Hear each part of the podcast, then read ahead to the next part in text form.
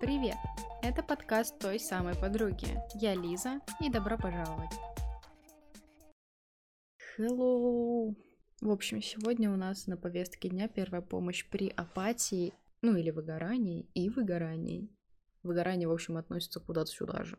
Я очень часто сталкивалась с апатией, и, как мне кажется, она накрывает меня и сейчас. Именно поэтому я захотела создать этот выпуск — чтобы максимально передать все знания в моменте о первой помощи в этом дурацком состоянии и поддержать вас настолько, насколько я сейчас поддерживаю себя, чтобы еще больше в этом не утонуть. И без лишних слов хочу сразу перейти к делу.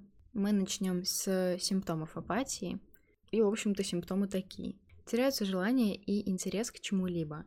То есть вам сложно следить то, чем бы вам хотелось позаниматься сейчас, или, в принципе, сложно вспомнить, чем вам нравилось заниматься ранее. Сходить в кафе, встретиться с друзьями, почитать книжку, даже сериал, который вы все время смотрите, больше вас не радует, вы хотите его закрыть или отложить, или еще что-либо сделать с ним. Просто потому что, когда вы начинаете что-то делать, что вы хотите делать, быстро пропадает к этому интерес и очень сильно накрывает такое чувство «мне скучно, мне неинтересно, я не хочу этим заниматься, но я не знаю, чем я еще хочу заниматься». Вот что-то такое. Отсутствие или угасание эмоций, безразличие ко всему. Вы не чувствуете радости, вы не чувствуете грусти, вам кажется, что весь мир серый пластиковый, вы не смеетесь над чужими шутками, которые когда-либо вас смешили. Вам становится абсолютно все равно на чужие проблемы, на чужие драмы и травмы. Это просто максимально пустое внутреннее эмоциональное состояние.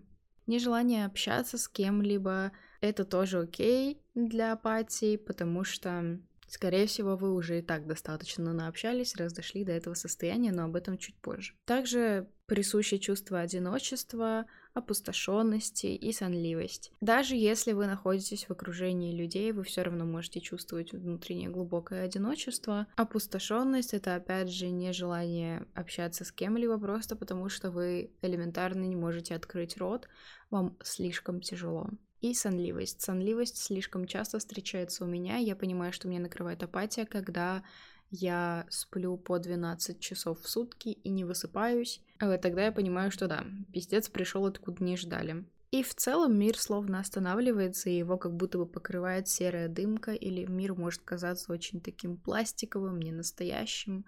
Ничего не радует, все очень серо, грустно, чахло и тухло.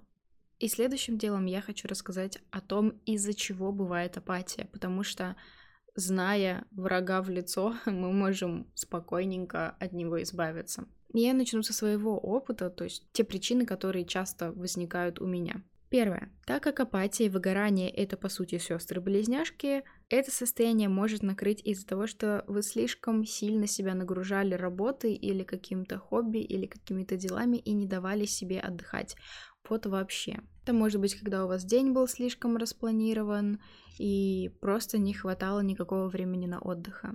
Такое часто случается еще когда вы постоянно, в постоянных эмоциональных качелях. В паре или с друзьями, без разницы.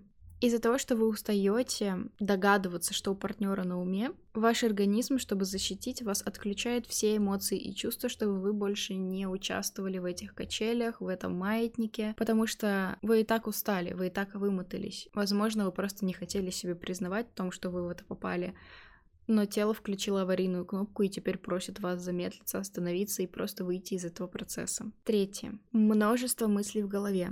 Когда вы пытаетесь удержать вообще все в уме, проблемы, свои проблемы, чужие проблемы, планы, свои планы, чужие планы, идеи, свои или чужие, страхи и прочее. Хватит, пожалуйста, нагружать свой мозг, он не резиновый. Для этого специально люди создали всякие ежедневники и блокнотики, просто выписывайте все туда.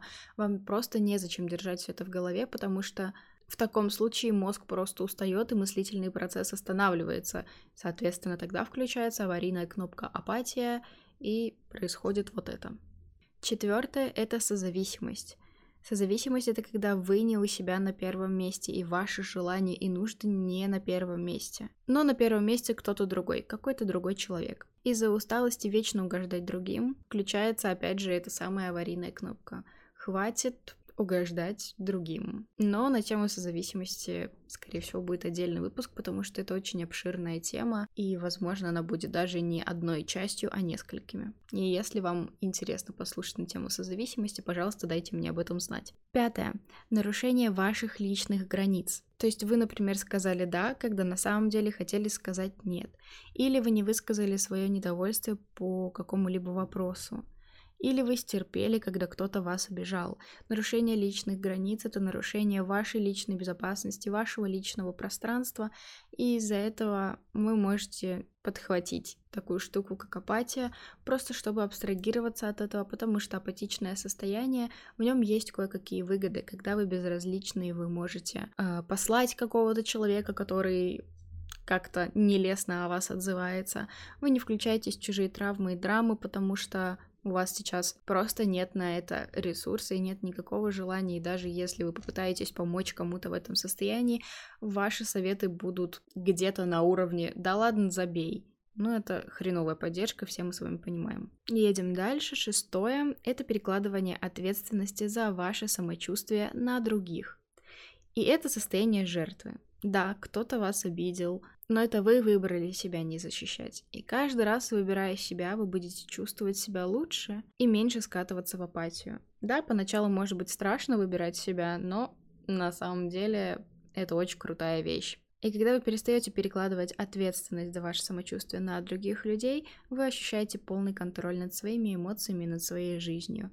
Да, Петя, возможно, мудила, который обозвал вас жирный, но это вы решили не говорить Пете о том, что он мудак, и, соответственно, вы отдали свое настроение в его руки. А состояние жертвы как раз, по сути, на этом и строится, что вы отдаете свою жизнь в руки другого человека, вы принимаете их суждения, вы принимаете их мнение, и вы не можете абсолютно ничего им сказать против. Не помню какой это пункт, но дальше у нас идут стрессовые ситуации, в которых тратится огромное количество нервов. Например, это какие-то ссоры, крики, споры, когда ваши эмоции настолько находятся на пределе, что телу приходится брать потом время на восстановление. Когда эмоции очень обострены, и вы находитесь слишком часто в подобном состоянии, эмоции, они как бы берут резерв из вашего тела. Очень часто люди, которые находятся в стрессе, они начинают болеть просто потому, что они потратили слишком много эмоций, слишком много нервов, и их тело теперь восстанавливается, потому что оно могло испытать шок, оно могло испытать адреналин и прочее, прочее. И поэтому вдобавок к апатии вы можете там подхватить какой-нибудь вирус, чем-нибудь заболеть, или, я не знаю, у вас начнет болеть поясница, то есть что-то такое здесь прикольные психосоматические причины просто из-за того, что вы в стрессе. Чтобы обезопасить себя от стресса, нужна просто эмоциональная осознанность и приоритеты. Если вы у себя в приоритете, вряд ли вы будете с кем-то прям сильно ссориться. Под ссорами я подразумеваю громкие крики и разговоры абсолютно ни о чем, но когда вы отстаиваете свои личные границы, это не ссора, это просто отстаивание личных границ. Личные границы условно отстаиваются. Ты сказал то, что меня обидело, и теперь я пойду и проработаю, а потом, возможно, вернусь и договорю тебе, что конкретно мне не понравилось. А ссора — это когда ты, скотина, ты сделал вот это, и ты меня обидел, и ты меня расстроил, и вообще в моем настроении хреновом виноват только ты, и все на тебе, и я вот тебе там все отдала, всю свою жизнь на тебя положила, а ты, скотина, неблагодарна. Короче, разговор ни о чем. Дальше у нас подавленные эмоции. Подавленные эмоции — это, наверное, причина номер один, почему берется апатия.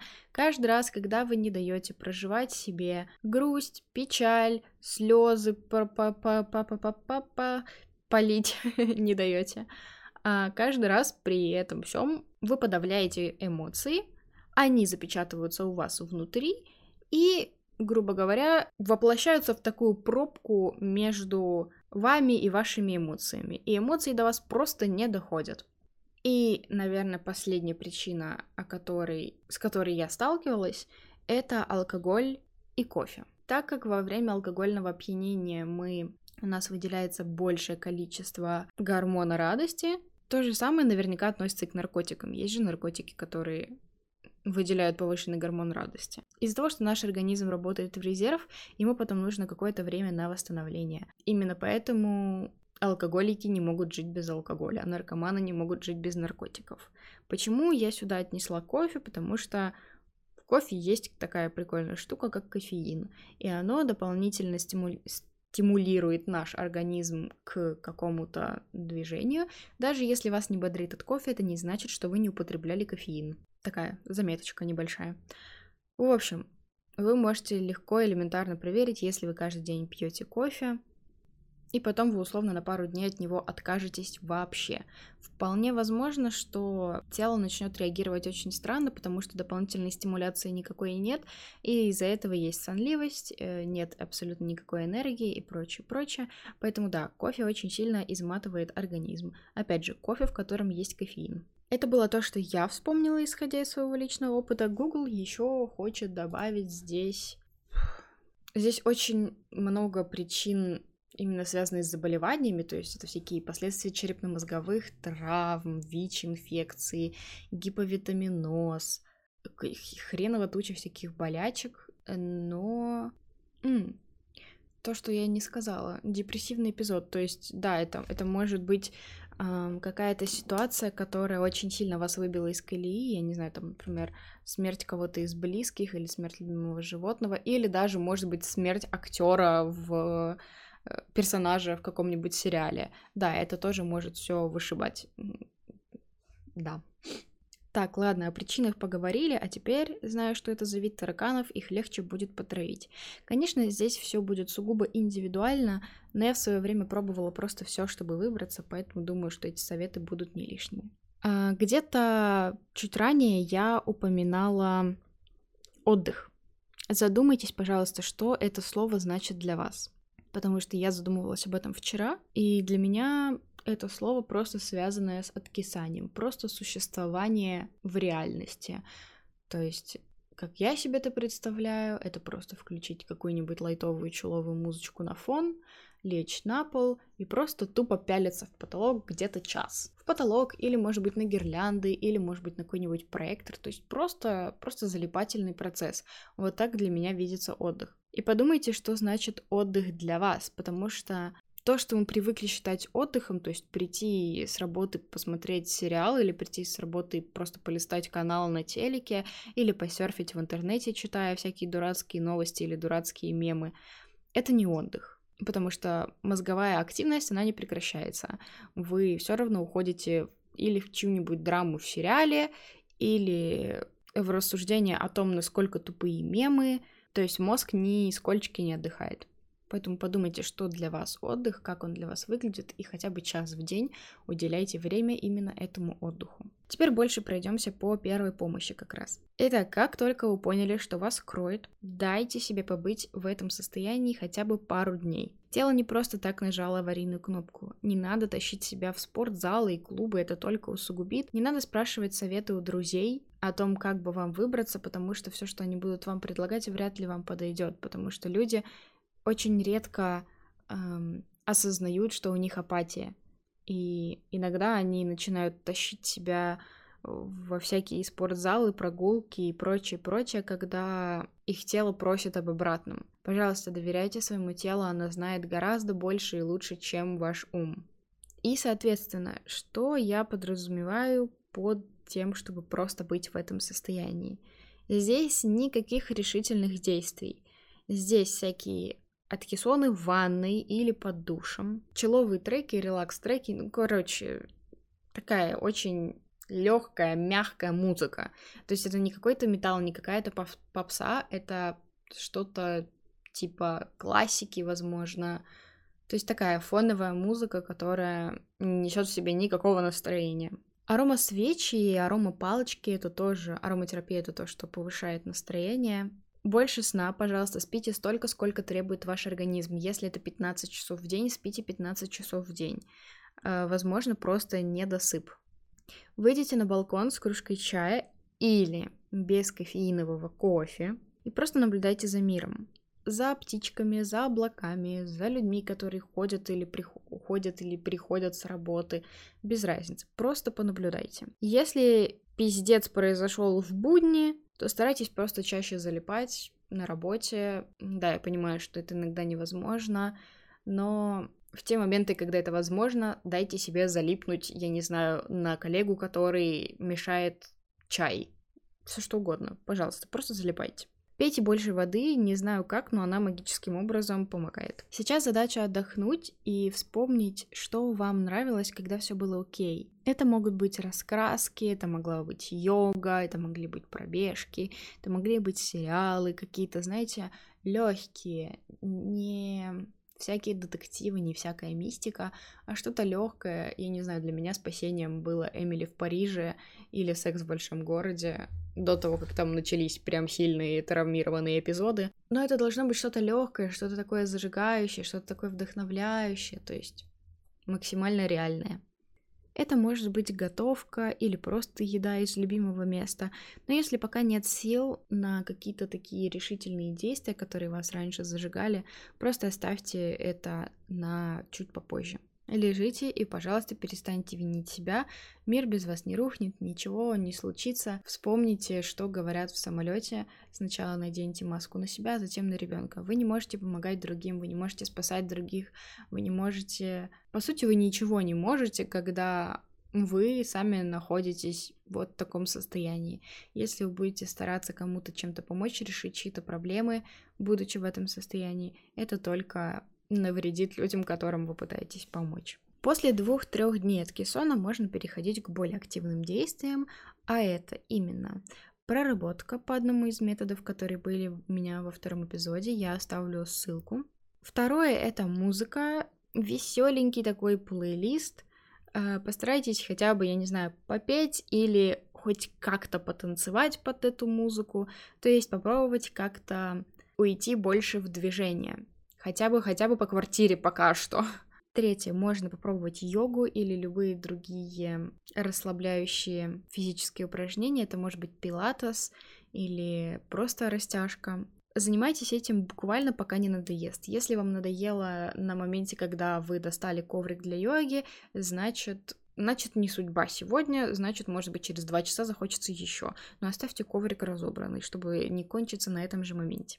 Почему я говорю не заниматься через силу, потому что насиловать себя абсолютно незачем, и это может только усугубить положение. Почему я говорю про йогу? Потому что в йоге есть такая прикольная штука, как дыхание, и дыхание очень сильно помогает м, прожить все, что происходит внутри вас. Есть очень много всяких видео на ютубе, йога для начинающих. Я очень часто смотрела Una Grande Club, и у них есть всякие йоги 10-минутки или даже, по-моему, 5-минутки. Единственное, там очень быстро меняются асаны, но вы можете в любимой асине задержаться на подольше. Также это будет таким интересным опытом, потому что если вы никогда не занимались йогой или если вы занимались ей мало, вы можете выбрать для себя любимые асаны и плюс ко всему снять там напряжение с поясницы и всего прочего. Я понимаю, что для людей, которые сейчас находятся в апатии, это кажется полным бредом, но, честно вам скажу, я проверяла, это работает, и иногда достаточно просто начать или, я не знаю, просто потянуться в какую-то сторону, почувствовать, как растягиваются все мышцы, и вы уже начинаете чувствовать себя лучше. Четвертое это небольшая прогулка, хотя бы до магазина. И, пожалуйста, наблюдайте за людьми, наблюдайте за небом, потому что апатия, как ничто другое, лечится именно жизнью в моменте, поэтому, пожалуйста, постарайтесь чувствовать именно то, где вы сейчас находитесь. Постарайтесь чувствовать, как одежда прилегает к коже, или как ветерок гуляет по щекам, или шум города. Постарайтесь в него вслушаться это то, что будет вытаскивать из полного хаоса и бедлама в вашей голове. И пятое, пожалуйста, проживи уже эмоции. Потому что, как я и говорила, одна из причин, почему накрывает апатия, это подавленные эмоции. Возможно, там есть слезы, возможно, там есть какая-то агрессия. Я помню, у меня это очень частая практика раньше была, когда меня накрывала апатия, так как я по несколько раз в месяц падала просто с этим состоянием. У меня тогда была большая проблема, я подавляла эмоции, я подавляла их очень сильно. И чтобы выбраться, я понимала, что вот есть такой пункт, что, возможно, у меня застряли где-то эмоции, и мне нужно их хоть как-то выплеснуть. И даже если я их не чувствовала, я начинала колотить подушки и в процессе понимала, что да, во мне реально была какая-то ярость, или я просто лежала и выла в подушку. Просто выла. Я не ревела, я не плакала, я ничего такого не делала, я просто издавала всякие странные звуки, и мне, правда, становилось легче. Со стороны это выглядит странно, но вам ли не похуй, как это выглядит, учитывая то, в каком положении вы сейчас находитесь. Если это вам поможет, пожалуйста, пробуйте. Это было, опять же, то, что я проживала на своем опыте. Google предлагает психотерапию. Да, это, это тоже крутая вещь, да. Психотерапия или коучинг. Э, любой человек, который, как вы думаете, может вам помочь в этом, лекарственные средства, но я бы не сказала, что это прям хорошая вещь. Э, соблюдение режима труда и отдыха, не переутомляться на работе, о, это да, это святое. Рационально и сбалансированно питаться. Кстати, да, кушайте еду, эм, ну, в смысле, не старайтесь сесть на какую-то диету, а в смысле кушайте еду, которая приносит вам кайф.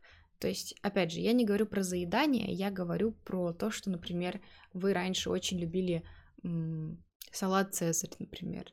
Закажите себе этот салат или сделайте себе этот салат и просто наслаждайтесь вкусом еды. Также Google предлагает отказ от вредных привычек, курения, алкоголь, наркотические средства. Об этом мы поговорим чуть позже.